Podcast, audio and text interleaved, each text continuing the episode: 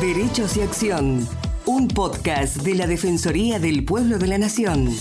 Producido y realizado íntegramente por el área de comunicación para compartir diferentes temas de interés general y del accionar de la institución. Conducen Estefanía González Isola y Fernando Almirón.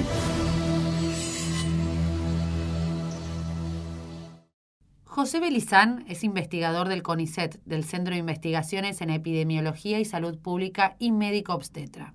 Recientemente ha galardonado con el prestigioso Premio Internacional Gerner de Canadá 2023 en la categoría Salud Global, otorgado a investigaciones con base científica que hayan mejorado la salud y el bienestar de la población. El reconocimiento a Belizán es por el desarrollo de intervenciones globales innovadoras basadas en evidencia y de bajo costo en la salud materno-infantil durante el periodo perinatal, mejorando el bienestar y la atención durante el embarazo, reduciendo la morbilidad y mortalidad y promoviendo la equidad en poblaciones vulnerables, destacó en sus fundamentos la Fundación Garner con sede en Toronto, Canadá. Belizán es el séptimo ganador latinoamericano y el quinto argentino después de premios Nobel como Luis Federico Leloir y César Milistein o el cardiocirujano René Favaloro, entre otros. En esta oportunidad tenemos el honor de entrevistar a un pionero en el campo de la investigación en salud materno-infantil en América Latina e internacionalmente reconocido. Le damos la bienvenida a José Belizán. Hola doctor, ¿cómo está? Muchas gracias por estar. Muchas, muchas gracias por ustedes, por las palabras. No, por favor, un placer que esté con nosotros hoy. José, para comenzar, ¿qué significó para usted recibir este prestigioso premio internacional? Bueno, además de la satisfacción, ¿no? Pero también eh, tiene un, estímulo importante porque eh, nosotros los investigadores eh, tenemos un crítico implacable, terrible, que somos nosotros mismos. Es decir, nosotros mismos decimos, bueno, si bien publicamos nuestros hallazgos en revistas científicas, siempre estamos objetando, dudando. Entonces, la idea que haya sido reconocido a este nivel, eh, una investigación que haya sido reconocida y hecha todo en Latinoamérica, ellos refrendan mucho que esto fue hecho en países de América Latina, todo eso eh, es validar lo que uno hace, ¿no? Y eso es una satisfacción muy grande, sobre todo que el jurado de este premio es tremendamente estricto, así que sí, yo diría que eso eh, ha sido el impacto más grande, ¿no? Refrendar el trabajo que hemos hecho a lo largo de muchos años y todos hechos en nuestra región, en América Latina. No, y además, por supuesto, ponerlo eh, junto a figuras de la ciencia argentina, nombres como Leloir, Milta y Favaloro, ¿no? Es decir, es, eso se llama las grandes ligas si fuera deporte, ¿no? Qué bueno. Doctor, quiero que nos cuente un poco de su trabajo de investigación, un poco la historia de su, trabajo de investigación y cuál fue el premio por el que fue ahora eh, reconocido. Sí, eh, bueno, estos trabajos empiezan, eh, bueno, nosotros en el 76 nos tuvimos que exiliar con mi familia, mi mujer y mis tres hijos, y bueno, primero el exilio fue en México, pero luego eh, conseguimos, conseguí un lugar de trabajo en un instituto muy prestigioso perteneciente a la Organización Mundial de la Salud que está en Guatemala, que es el Instituto de Nutrición de Centroamérica y Panamá. Al llegar ahí, bueno, como yo soy obstetra, eh, trabajábamos en poblaciones indígenas, muy pobres, pobrecitas, realmente de extrema pobreza, pero me llamó la atención que una complicación del embarazo muy seria que solíamos ver en toda América Latina, que es la hipertensión del embarazo, también llamada preeclampsia, era muy baja en esta población indígena. Entonces digo, bueno, me llamó la atención eso, pero luego también me llamó la atención que esta población, a pesar de, tener una nutrición muy baja en todos los componentes de la nutrición, pobrecitos, pero eh, tenían un muy alto consumo de calcio. Eso me llamó la atención porque no tienen acceso a la leche y sus derivados. Bueno, este alto consumo de calcio es derivado, ustedes bueno, saben que los mayas, la, dieta habitual es el maíz, y prácticamente cuanto más pobres son, más dependen del maíz.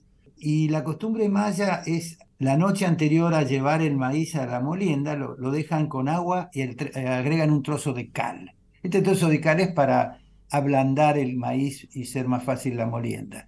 Pero resultante que este absorbe mucho calcio y la resultante es que la, bueno, la tortilla de maíz, eh, estamos ahora estamos viendo también tortillas de trigo en Argentina, que antes no, no las conocíamos. Esta tortilla de maíz tiene una alta concentración de calcio.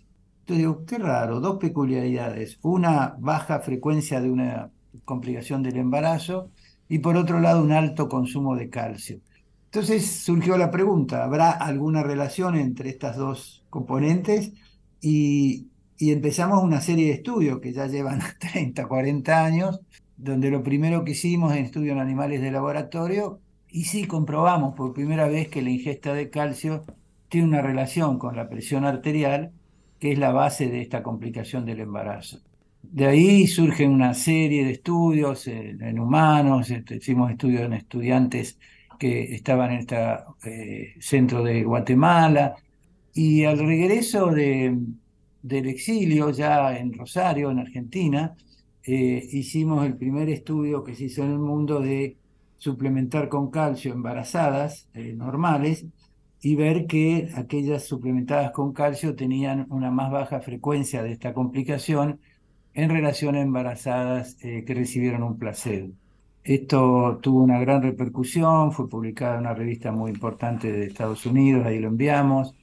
Y, bueno, y luego fue refrendado por más de veintipico de investigaciones hechas por otros investigadores del mundo que comprobaron lo mismo.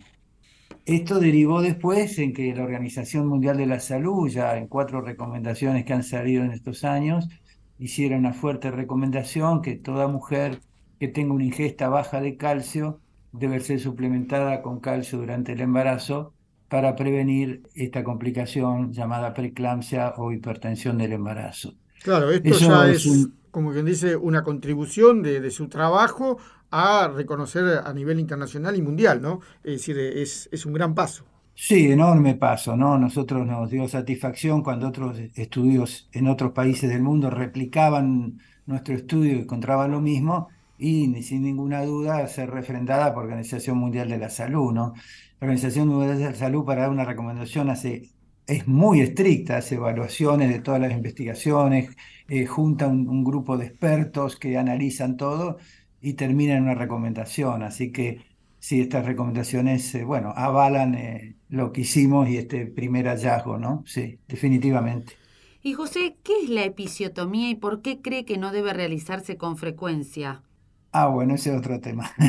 bueno, porque la OMS también emitió una recomendación en contra del uso rutinario, ¿no? En base a lo que veníamos hablando. Sí, correcto. Sí, es, eso tiene también eh, su historia, ¿no?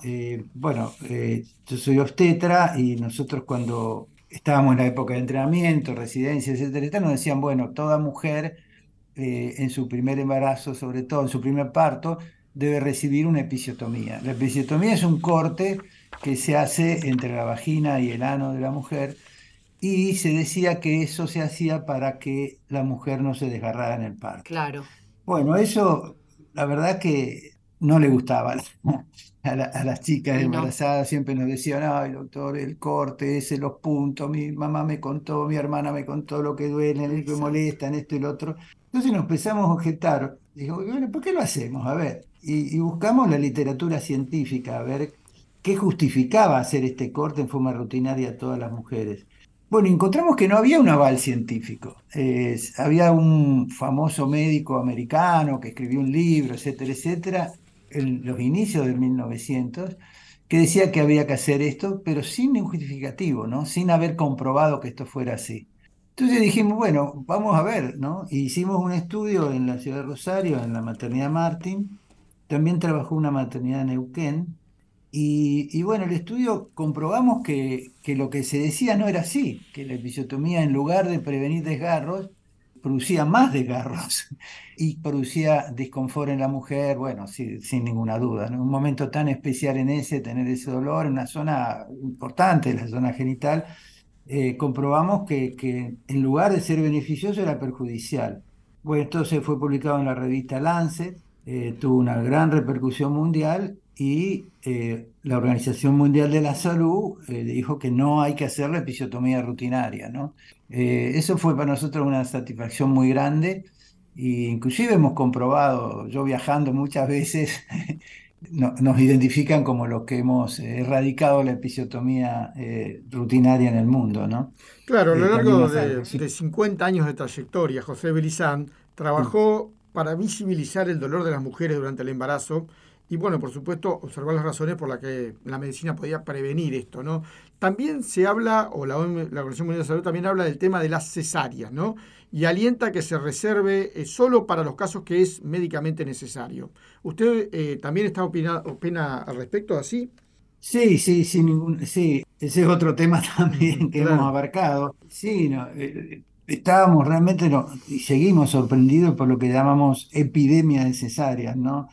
La cesárea se inició y los primeros realmente para salvar vidas, ¿no? En determinados momentos, eh, partos obstruidos o partos eh, muy complicados, eh, la cesárea era un beneficio, pero lo que se vio es que se está usando de una manera indiscriminada y más de lo esperado, es decir, sobrepasa las indicaciones de cesárea el número, las tasas de que estamos viendo todo el mundo. Bueno, no, ahí hay también una inequidad, ¿no? Porque los países de muy bajos ingresos, como del África subsahariana, hacen menos cesáreas de las necesarias y en países de Latinoamérica se hacen mucho más cesáreas de las necesarias.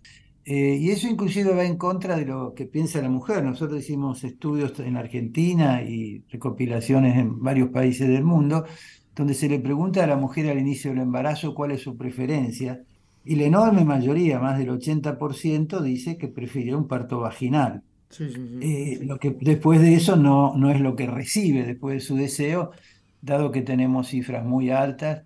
Hay lugares en la Argentina, en la provincia de Buenos Aires, donde el 80% de las mujeres están recibiendo una cesárea y cuando las cifras de cesáreas deben estar de 15 a 20%. Entonces, hay ahí algo que va en contra del deseo de la mujer y eh, en contra de, lo que debe hacerse, digamos, por, cuestiones justificadas, ¿no? Lamentablemente estamos haciendo grandes esfuerzos, pero no nos va bien. Hemos hecho estudios donde probamos que se puede reducir las cesáreas con una segunda opinión, etcétera, etcétera.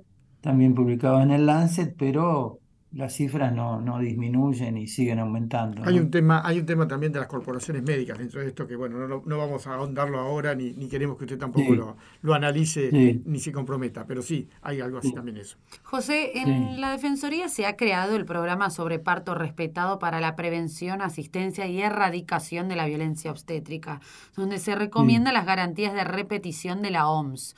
¿Podría comentarnos mm. cuáles son los principales usos indebidos y cuáles no lo son? Primero es un gusto hablar con ustedes, ¿no? Eh, realmente todo lo que ustedes hacen es, maravilloso en la Defensoría de Mujer y me adhiero enormemente a todo lo que hacen, ¿no? Sí, yo les quiero contar una, cosa anecdótica, porque eh, en cierta manera yo soy un científico, ¿no?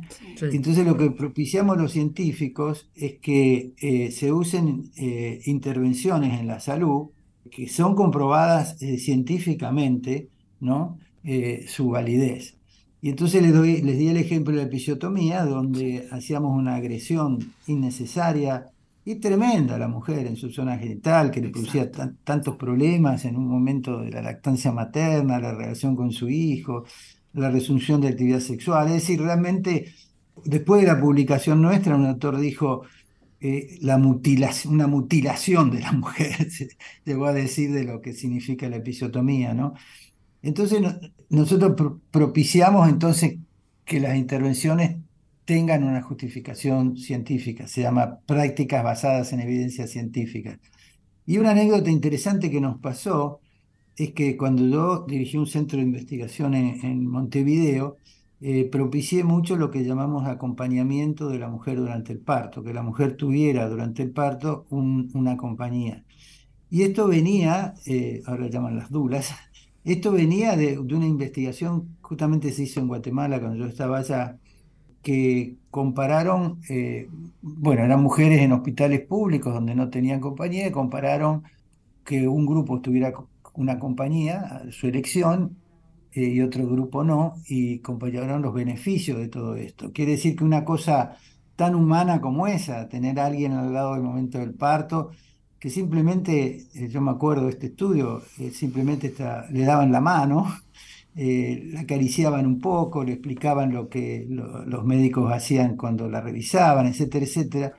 Solo ese efecto, que es afecto y cariño, significó beneficios, tuvo menos intervenciones, menos cesáreas, menos uso de, de canalgésicos, mejor estado del recién nacido, etcétera, etcétera. Entonces, difundimos mucho eso y, me llamaron del Senado, el, grupo de mujeres del Senado de, Uruguay, les comenté esto y me dijeron, pero doctor, eso no es una cosa médica, eso es un derecho de la mujer. Y yo le digo, sí, me alegró escuchar esa palabra por eh, mujeres.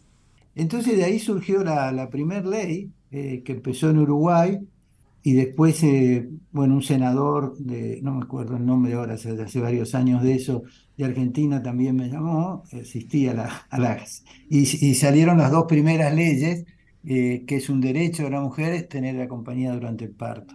Y ahí surgen, eh, afortunadamente, todo este movimiento que realmente me llena de alegría, de todo esto que usted dijo del parto respetado, etcétera, etcétera, ¿no? Como científico digo, bueno, tiene el aval de evidencia científica bien comprobada. Fíjese los estudios que eh, les estoy eh, ejemplificando, que llevaron tiempo, ¿no? Y llevó su tiempo este estudio de Guatemala, llevó su tiempo este estudio de la episiotomía acá en la Argentina. Así que, es decir, se une ¿no? la, parte de defensoría y con la, con la ciencia, ¿no? Avalada por la ciencia, ¿no? Seguro. Esa es la, es la parte que yo veo, ¿no? Seguro. Nuestro.